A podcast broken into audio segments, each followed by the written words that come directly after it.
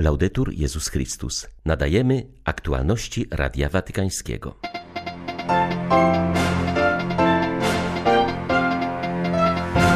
Świat potrzebuje orędzia o Bożym Miłosierdziu, przypomina papież w 90. rocznicę objawień miłosiernego Jezusa siostrze Faustynie. Francuscy biskupi chcą się definitywnie rozliczyć ze skandalu nadużyć. Tej sprawie poświęcone jest rozpoczęte dziś nadzwyczajne posiedzenie episkopatu. Niesłabną prześladowania chrześcijan w Nigerii. W wiosce Kikwari spalono katolicki kościół. 22 lutego witają Państwa ksiądz Krzysztof Ołdakowski i Łukasz Sośniak. Zapraszamy na serwis informacyjny. Poczujmy Jego bliskość, czułość, a wtedy my także będziemy bardziej zdolni do miłosierdzia, cierpliwości, przebaczania i miłości. Te słowa papieża znajdują się w liście skierowanym do biskupa Płockiego oraz całej wspólnoty kościoła lokalnego z okazji 90. rocznicy pierwszego objawienia się Jezusa Miłosiernego świętej siostrze Faustynie Kowalskiej 22 lutego 1931 roku. Franciszek wspomniał o przesłaniu, które wówczas usłyszała: Wymaluj obraz według rysunku, który widzisz z podpisem Jezu ufam Tobie. Pragnę, aby ten obraz czczono najpierw w kaplicy waszej i na całym świecie. Ojciec Święty podziela radość, że to szczególne wydarzenie jest już znane w świecie i pozostaje żywe w sercach wiernych. Przy okazji tej rocznicy przypomniał także inne słowa Pana Jezusa zanotowane przez świętą w jej dzienniczku. Nie zazna ludzkość spokoju, dopóki nie zwróci się do źródła miłosierdzia mojego. Papież zachęca następnie, aby zwrócić się do tego źródła i prosić Chrystusa o dar miłosierdzia. Franciszek przypomniał, że apostoł miłosierdzia, święty Jan Paweł II, pragnął, aby orędzie o miłosiernej miłości Boga dotarło do wszystkich mieszkańców ziemi. Dlatego zachęcał, trzeba przekazywać światu ogień miłosierdzia. W miłosierdziu Boga świat znajdzie pokój, a człowiek szczęście. We Francji rozpoczęło się nadzwyczajne studyjne posiedzenie episkopatu, całości poświęcone problemowi nadużyć seksualnych względem nieletnich, a w szczególności kwestii odpowiedzialności. Jak mówi siostra Veronique Margron, przewodnicząca konferencji zakonników i zakonnic we Francji, biskupi są zdeterminowani, aby definitywnie rozliczyć się z problemem nadużyć. Przypomina ona, że Kościół w tym kraju uczynił już bardzo dużo w tym zakresie. Przede wszystkim z inicjatywy biskupów i zakonów powołana została niezależna komisja, która przesłuchała świadków i ofiary, przebadała kościelne i państwowe archiwa oraz we wrześniu bądź październiku przedstawi swój raport. Biskupi już teraz przygotowują się na jego publikację, zastanawiają się, w jaki sposób odpowiedzieć na wnioski komisji i jakie podjąć środki. W tym momencie kluczową kwestią jest zrozumienie odpowiedzialności Kościoła za to, co się wydarzyło, mówi siostra Margron. Biskupi są zdeterminowani, by iść naprzód i te kwestie razem rozwiązać. Są to decydujące chwile. Są oczywiście różne formy odpowiedzialności. Odpowiedzialność prawna, tym muszą się zająć prawnicy i kanoniści, ale jest też odpowiedzialność, nazwijmy to polityczna, w tym sensie, że system naszego kościoła umożliwił te zbrodnie, umożliwił ich negowanie, lekceważenie, czy wręcz czynił nas współwinnymi. A zatem obok odpowiedzialności prawnej trzeba zobaczyć, jak sformułować tę odpowiedzialność systemową. Do tego dochodzi też odpowiedzialność duchowa, która jest bardzo ważna, bo oto nasz Kościół, który ma przekazywać życie, dobrą nowinę, w niektórych swych członkach przekazywał śmierć. Jest to bardzo poważne, nawet jeśli dzisiejsi biskupi czy przełożeni zakonni nie ponoszą bezpośredniej odpowiedzialności za to, co się stało, bo nie wolno zapominać, że ofiary wciąż żyją. Konsekwencje zbrodni, których doświadczyły, również tych dawnych, są wciąż w nich obecne.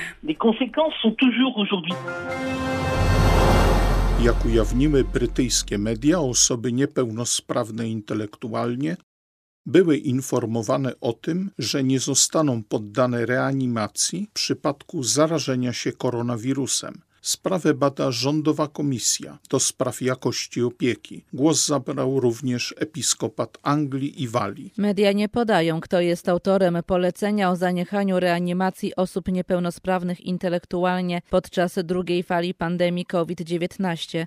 Szokujące doniesienia potwierdziła jednak specjalistyczna organizacja MENCAP. Komisja do spraw jakości opieki bada sprawę od grudnia 2020 roku, kiedy stwierdziła, że niewłaściwe zawiadomienia dotyczące reanimacji spowodowały w zeszłym roku potencjalnie możliwe do uniknięcia zgony. Pierwszy oficjalny raport w tej sprawie ma być opublikowany w ciągu najbliższych tygodni. Z ramienia episkopatu Anglii i Walii stojący na czele Departamentu Sprawiedliwości Społecznej biskup Richard Mow wyraził głębokie zaniepokojenie tą sytuacją. O naszej wartości jako ludzi nigdy nie powinien decydować stan naszego zdrowia psychicznego ani naszych możliwości. Papież Franciszek niedawno powiedział: Jeśli pozbawiamy najsłabszych z nas prawa do życia, w jaki sposób możemy skutecznie zagwarantować poszanowanie każdego innego prawa? Dla Radia Watykańskiego Elżbieta Sobolewska-Farbotko, Radio Bobola, Londyn. Na północy Nigerii w stanie Kaduna uzbrojeni bandyci zniszczyli kościół katolicki świętej rodziny. Napastnicy przypuścili szturm na wioskę Kikwari, podpalając kościół i dwa inne budynki. Mieszkańcy uciekli w bezpieczne miejsce po tym, jak zostali zaalarmowani o pojawieniu się bandytów na ich terenie. Stanowy komisarz do spraw bezpieczeństwa i spraw wewnętrznych potwierdził ten incydent. Wezwał wiernych, aby pozostali niezłomni w swojej wierze i pobożności, zapewnił, że organy bezpieczeństwa zintensyfikują działania monitorujące w tym rejonie. W napadzie na inną wioskę, również w stanie Kaduna, zginęły co najmniej dwie osoby, a dziewięć innych zostało uprowadzonych. W obliczu pandemii biedne kraje, zwłaszcza afrykańskie, pozostają w tyle z dystrybucją szczepionek. Obecnie na czarnym lądzie potrzeba około 2 miliardów dawek, których koszt wyniesie około 10 miliardów dolarów. Niestety zebrane fundusze mogą pokryć zaledwie jedną piątą rzeczywistych potrzeb, wyjaśnia ksiądz Dante Carraro, dyrektor organizacji pozarządowej Lekarze z Afryki Kłam. Istnieje wiele znaków zapytania dotyczących całego procesu szczepień w Afryce. Przede wszystkim szczepionka musi dotrzeć do miejsca przeznaczenia dobrze zakonserwowana, podkreśla ksiądz Carraro. W Afryce wiele wiosek jest oddalonych od miast, nie zawsze jest tam dostępny prawdziwy szpital. Często istnieją tylko tak zwani pracownicy środowiskowi. Osoby te muszą przekonywać miejscową ludność do skuteczności i bezpieczeństwa szczepionki. Dlatego cały ten personel sanitarny musi być dobrze uformowany w kwestii szczepień i musi być również jako pierwszy zaszczepiony. Jest to bardzo ważne w pracy na terenie tych wiosek i wspólnot. Otwarcie biura jednej z organizacji działających na rzecz promocji praw homoseksualistów w stolicy Gany wywołało w tym kraju niemałe zamieszanie. Sekretarz Narodowej Koalicji na rzecz praw seksualnych człowieka i wartości rodzinnych zwrócił się do rządu o jak najszybsze jego zamknięcie. Wyraził ubolewanie z powodu prób narzucania kulturze afrykańskiej zachodnich idei. W tej sprawie interweniował także episkopat Gany. Kościół postrzega praktykę homoseksualizmu jako niezgodną z opisem stworzenia. Potępia akty homoseksualne, ale nie homoseksualistów i nalega na respektowanie ich praw. Czytamy w oświadczeniu biskupów. Episkopat zaznacza jednak, że w myśl nauczania Kościoła prawa człowieka nie obejmują zgody na małżeństwa osób tej samej płci, ponieważ jest to moralnie złe i sprzeczne z Bożym planem dotyczącym rodzicielstwa. Biskupi przypominają orzeczenie Europejskiego Trybunału Praw Człowieka z 2016 roku, który orzekł, że państwa nie są zobowiązane do wprowadzania małżeństw małżeństw osób tej samej płci, choć są zachęcane do respektowania ich praw. Nie poddamy się zastraszaniu i naciskom, zapewniają biskupi. Więzienie w Paliano, miejscowości położonej niecałe 100 kilometrów na południe od Rzymu, jest pierwszym, w którym ruszył projekt Światło Wolności. Polega on na ręcznym malowaniu przez osadzonych paschałów przeznaczonych do kaplic we włoskich zakładach karnych. Jest to element szerszego programu włoskiego więziennictwa mającego na celu resocjalizację przez sztukę. To zaledwie drobny element procesu reintegracji ze społeczeństwem, ale bardzo istotny. Język sztuki uczy wrażliwości i dostrzegania własnych uczuć, powiedział ksiądz Raffaele Grimaldi, inspektor generalny włoskich kapelanów więziennych i twórca inicjatywy. Zaznacza, że paschały zostały wybrane nieprzypadkowo. Wybraliśmy je, aby zaznaczyć, że to Chrystus jest światłem, tylko On wskazuje drogę do prawdziwej wolności, zrywa kajdany zła i podnosi tych, którzy upadli, przywraca ludzkości spowitej ciemnością światło miłosierdzia i czułości, powiedział ksiądz Grimaldi. Jego zdaniem kara pozbawienia wolności nie może ograniczać się jedynie do odizolowania jednostki od społeczeństwa. Nasz projekt ma walor naprawczy, pomaga leczyć zranienia więźniów, wypełnia pustkę, która często w nich tkwi. Nawet w czasie pandemii nie możemy zignorować świata, w którym ludzie płacą za swój błąd i odbywają karę. Świat musi być bardziej ludzki, powiedział kapelan.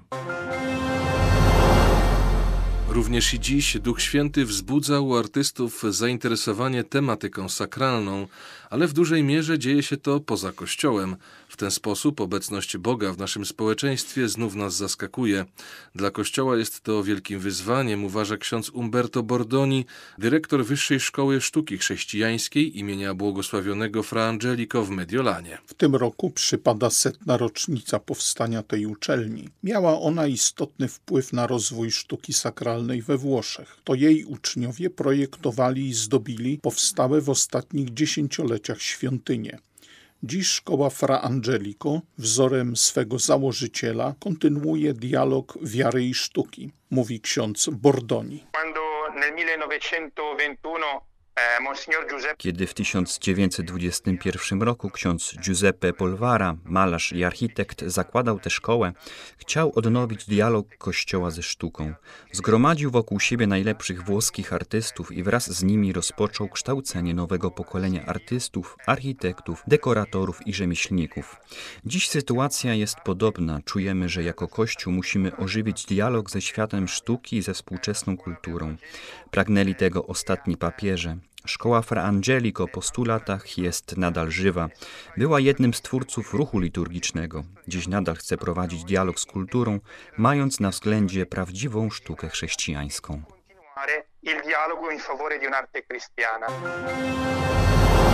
Polonia uczciła 40. rocznicę pielgrzymki Jana Pawła II do Japonii. Centralnym punktem obchodów była msza celebrowana w kościele ojców salezjanów w Tokio. Po niej odbył się pokaz filmu dokumentalnego Pielgrzym Pokoju, będącego relacją z podróży apostolskiej polskiego papieża. W homilii ojciec Paweł Janociński wspominał swoje spotkania z biskupem Karolem Wojtyłą w Krakowie. Odczytał tłumaczenie modlitwy, w której Jan Paweł II zawierzył Japonię opiece niepokalanej Matki Bożej. Na mszy świętej obecny był reżyser filmu Pielgrzym Pokoju, Shigeki Chiba. Wspominał mszę papieską sprzed 40 lat.